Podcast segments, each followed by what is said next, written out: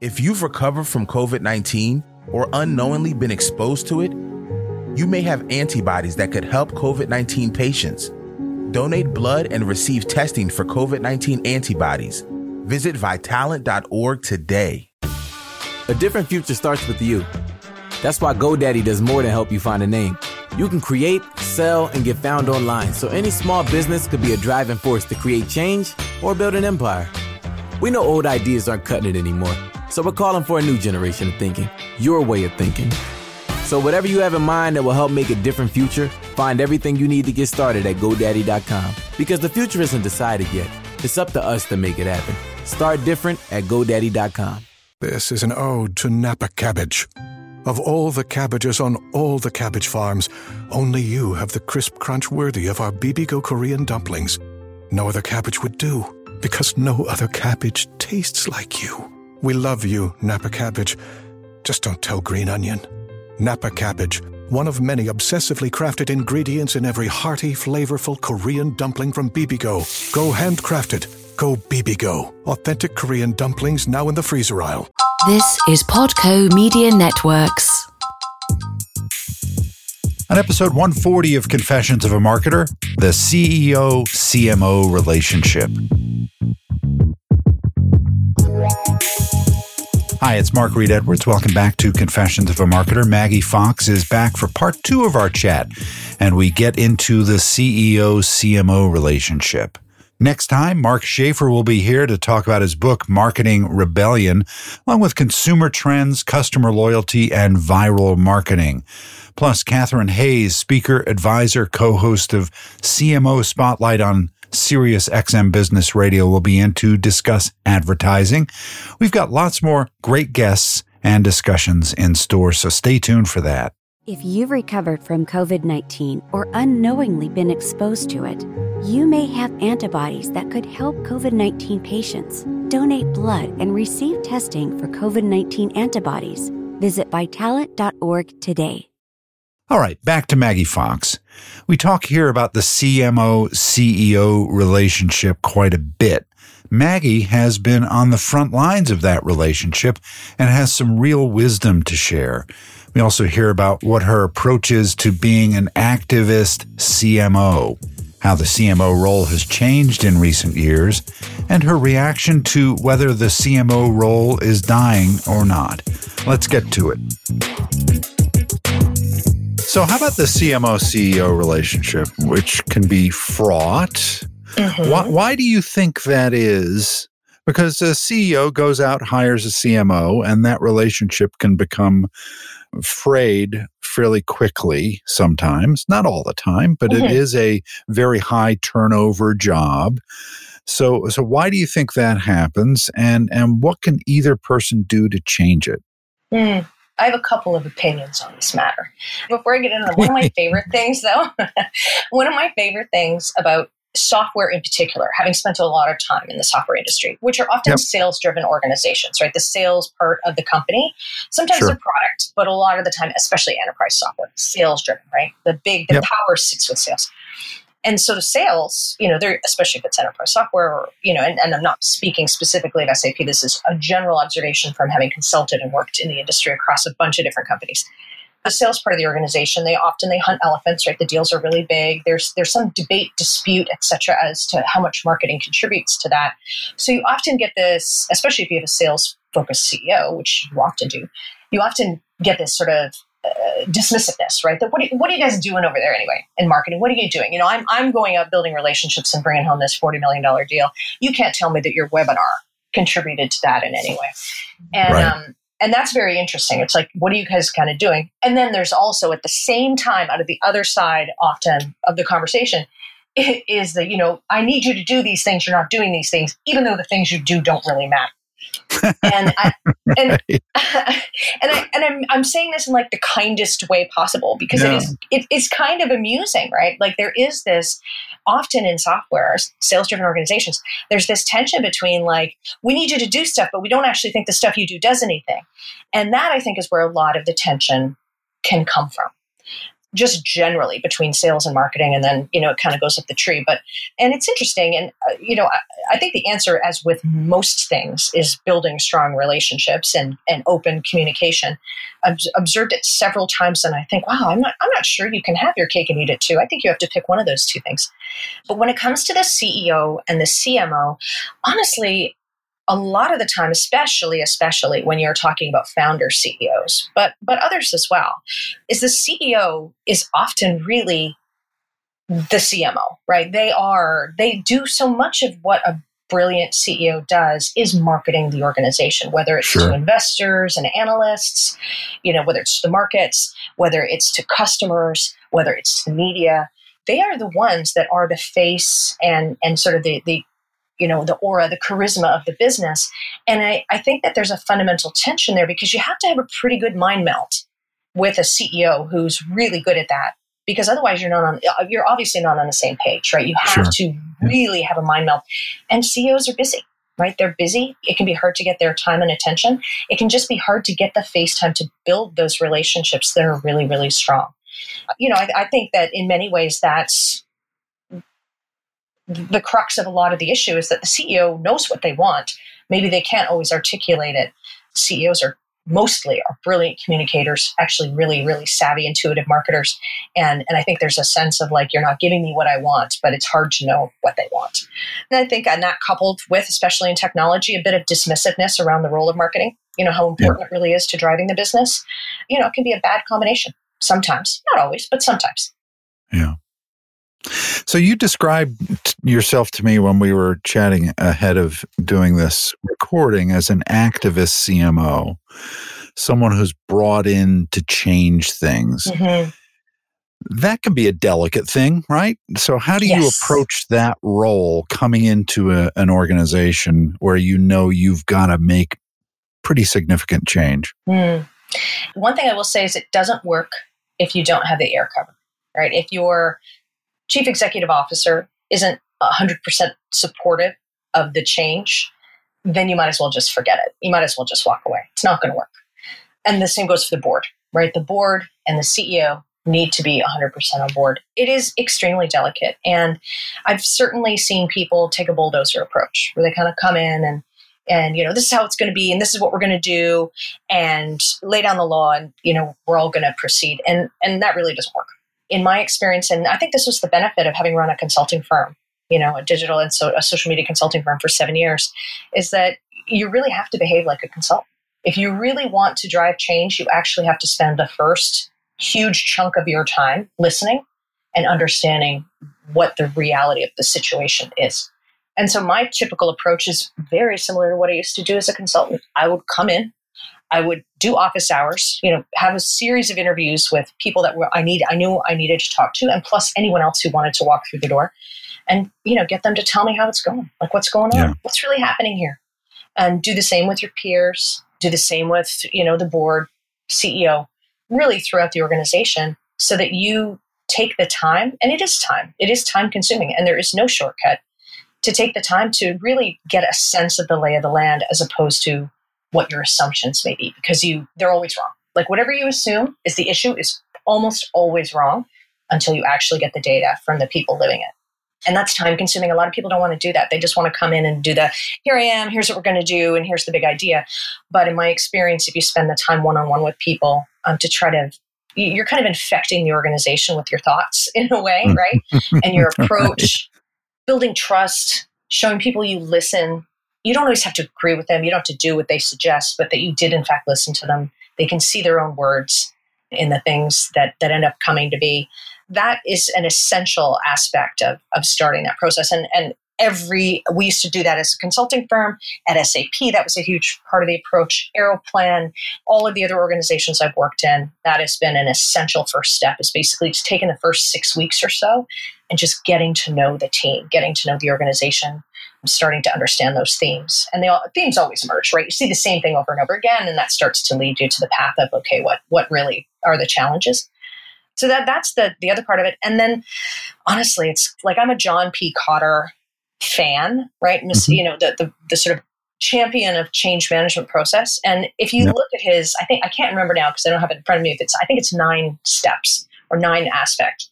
And three of them are related to communication, right? Three yeah. of them are related to telling people what's going on, being transparent about what's happening, being transparent about process, you know, how, you know, achievements, etc., celebrating small wins. And that's that's the other component that's absolutely critical is is you have to you have to communicate with people about where you're going, where they can help you so that they can start to put themselves into this new vision and see how they can contribute. And then tell people how it's going right? Every month every week whatever whatever the cadence is that makes sense like here's what we've accomplished so far. You know here's what we've accomplished so far. This is what's coming next.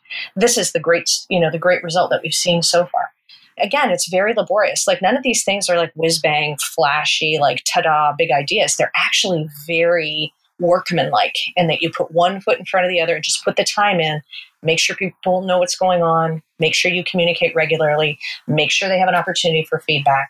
So they feel part of it right? Because nobody ever did anything because of a spreadsheet. People do right. things because they're emotionally connected. So you've got to give them a vision to connect to um, and then you got to keep repeating it. Yeah it's the same thing that makes a good marketing strategy work with customers, yeah. right? People make decisions based on visceral reactions. And that's the same with the employees who are undergoing the same change the CMO is trying to mm-hmm. get going. Yep, 100%. And change is uncomfortable. Change is very uncomfortable. And, you know, moving into organizations where things have been very static, organizations that are very conservative because they've had maybe a very similar population for a really long period of time, it is very delicate. And you will see escalations. You will see people getting upset. You will see people not liking their cheese being moved. The key to that is just persistence and determination, clarity, focus, transparency, and you just don't let up. You just don't let up and you keep putting one foot in front of the other.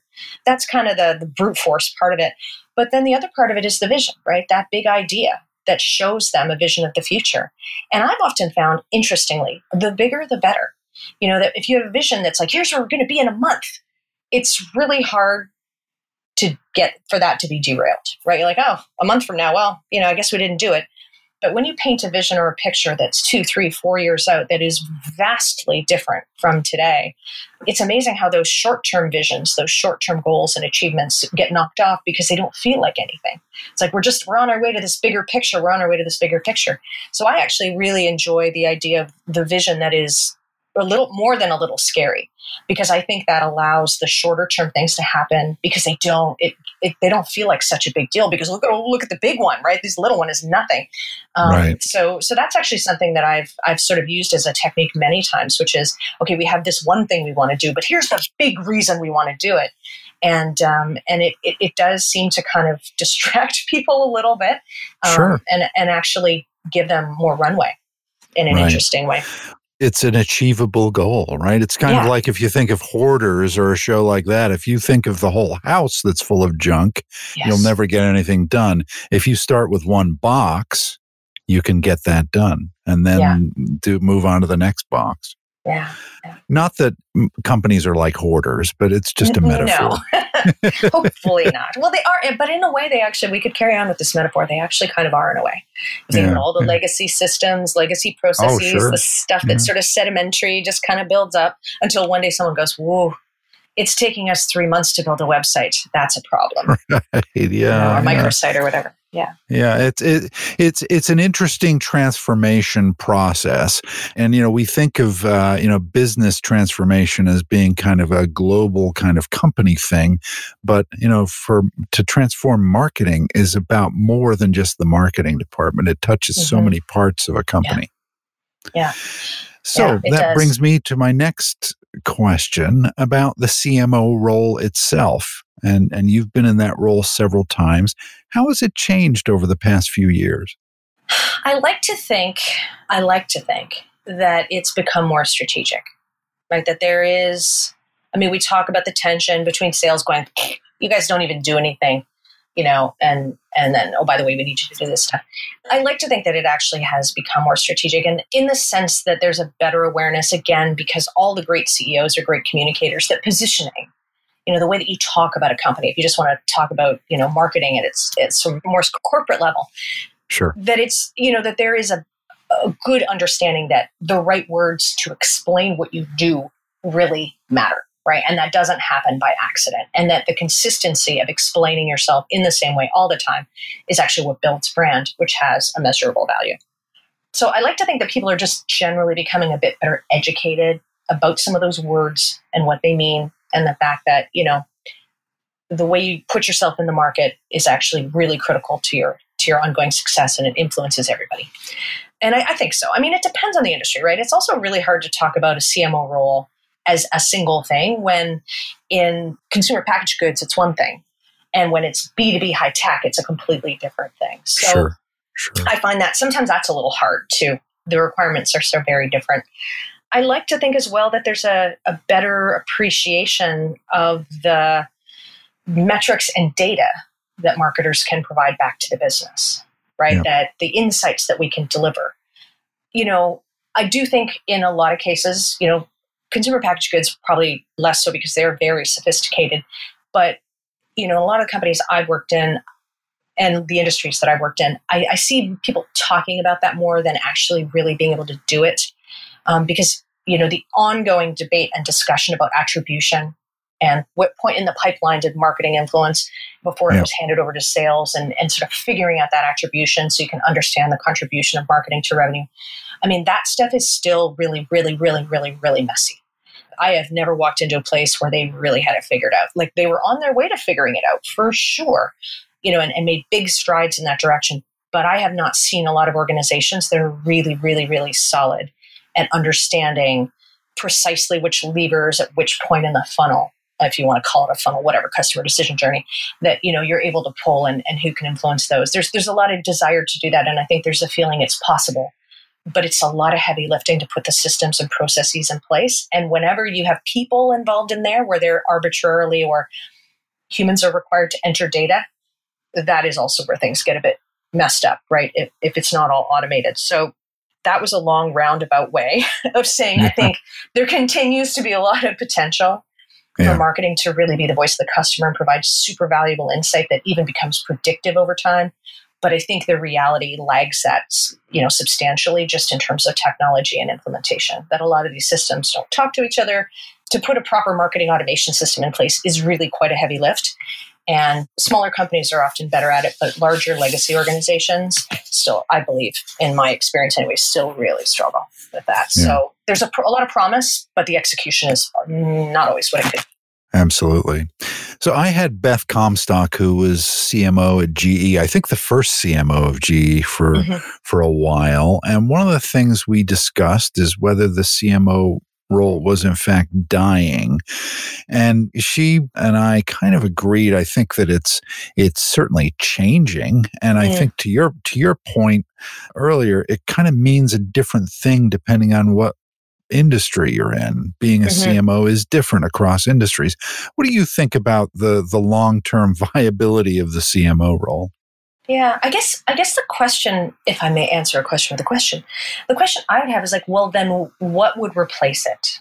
Right? Sure. Like who who and and did you guys talk about that? Because unfortunately I didn't have a chance to listen to that podcast. Did you talk yeah, well, about it, like the kind of importance of data in the role and and the fact that the CMO is one of the prime consumers of technology does that mm-hmm. change maybe not the CMO role itself but the kind of person who fills it mm. so do you want more of a technology person in the role and even in my in my experience having worked for a number of CMOs some were skewed toward product some were skewed toward you know sales mm-hmm. very few of them came from the creative side of the business although i think that's an interesting area to explore for a cmo mm.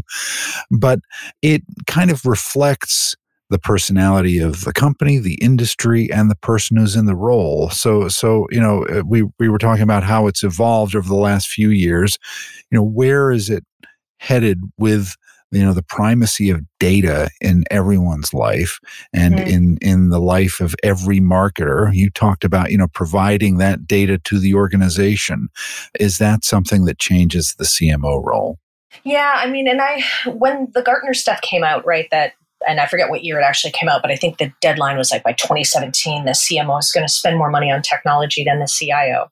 that made a lot of waves, right? That Yeah, made a yeah. lot of waves. And, you know, the dollar figure may have come to pass, but I'm not sure the technology decision process is entirely autonomous, right? That the CMO Right. needs to actually make a lot of those decisions, which I think is a big challenge.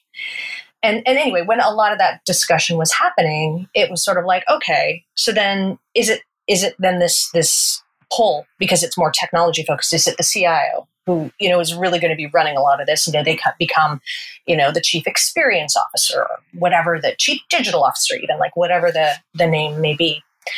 Somebody needs to do this work, right? Like somebody Yeah, needs to yeah, do this stuff. sure. And and I guess the question I have is, does the name of what they're doing change? I because I the the stuff still needs to be done. It's not going anywhere. And so then do we just call them something different because more is rolled up into it? And you're certainly seeing a lot of chief revenue officers. That being something, you know, chief customer officer, and a lot of marketing being or chief customer experience officer, and a lot of marketing being rolled up into that. CMO is one thing, and CMO, you know, depending on the business, can control a lot of different things, right? Especially if there it's a technology heavy business. But I think when you roll up sales and marketing together under somebody, or even marketing and a, a big, big, big hunk of technology, I think you're at risk of creating an organization that is too complicated to manage. Sure. Especially Sure. when I look at the talk versus the implementation around data.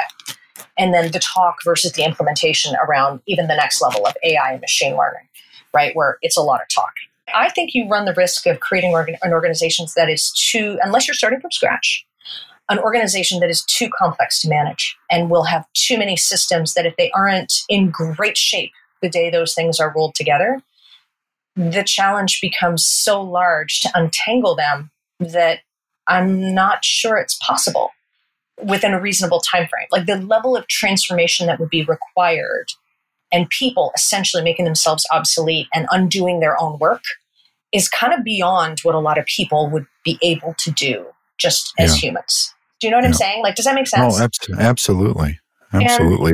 and so I, I question i question whether you should be adding more stuff to it just for the sake of bringing like things together or is it just a bigger systems issue inside enterprise i mean also too again as with different industries you know when we're talking about a 5000 person company versus an 80000 person company these discussions are obviously different in terms of Yeah. scale Yeah. but you know I, I think there is a risk of creating things that are too complex to manage and I think you roll too much stuff up under sales. I can get my arms around the business because it's 5,000 people.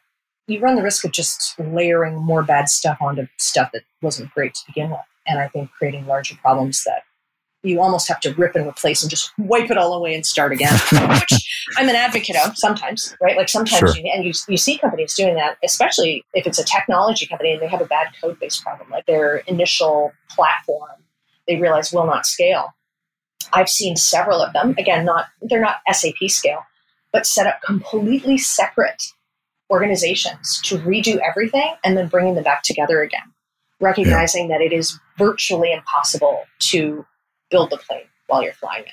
So anyway, these are all big issues around business complexity and et cetera, but I, I think they can't be ignored. Yeah. Well, this this has been fascinating. Boy, the the last few minutes have been have been eye opening, and each one of the the points that you make could be a separate podcast episode. I think. Don't tempt me. hey, really appreciate you joining me for this. Mark, thanks so much. I look forward to uh, listening to our conversation and thank you again for asking. I've enjoyed the chat very much. All right, next time, Mark Schaefer on Marketing Rebellion. So stay tuned. Confessions of a Marketer is a trademark of Podco Media Networks, and this episode is copyright 2020. I'm Mark Reed Edwards. See you next time.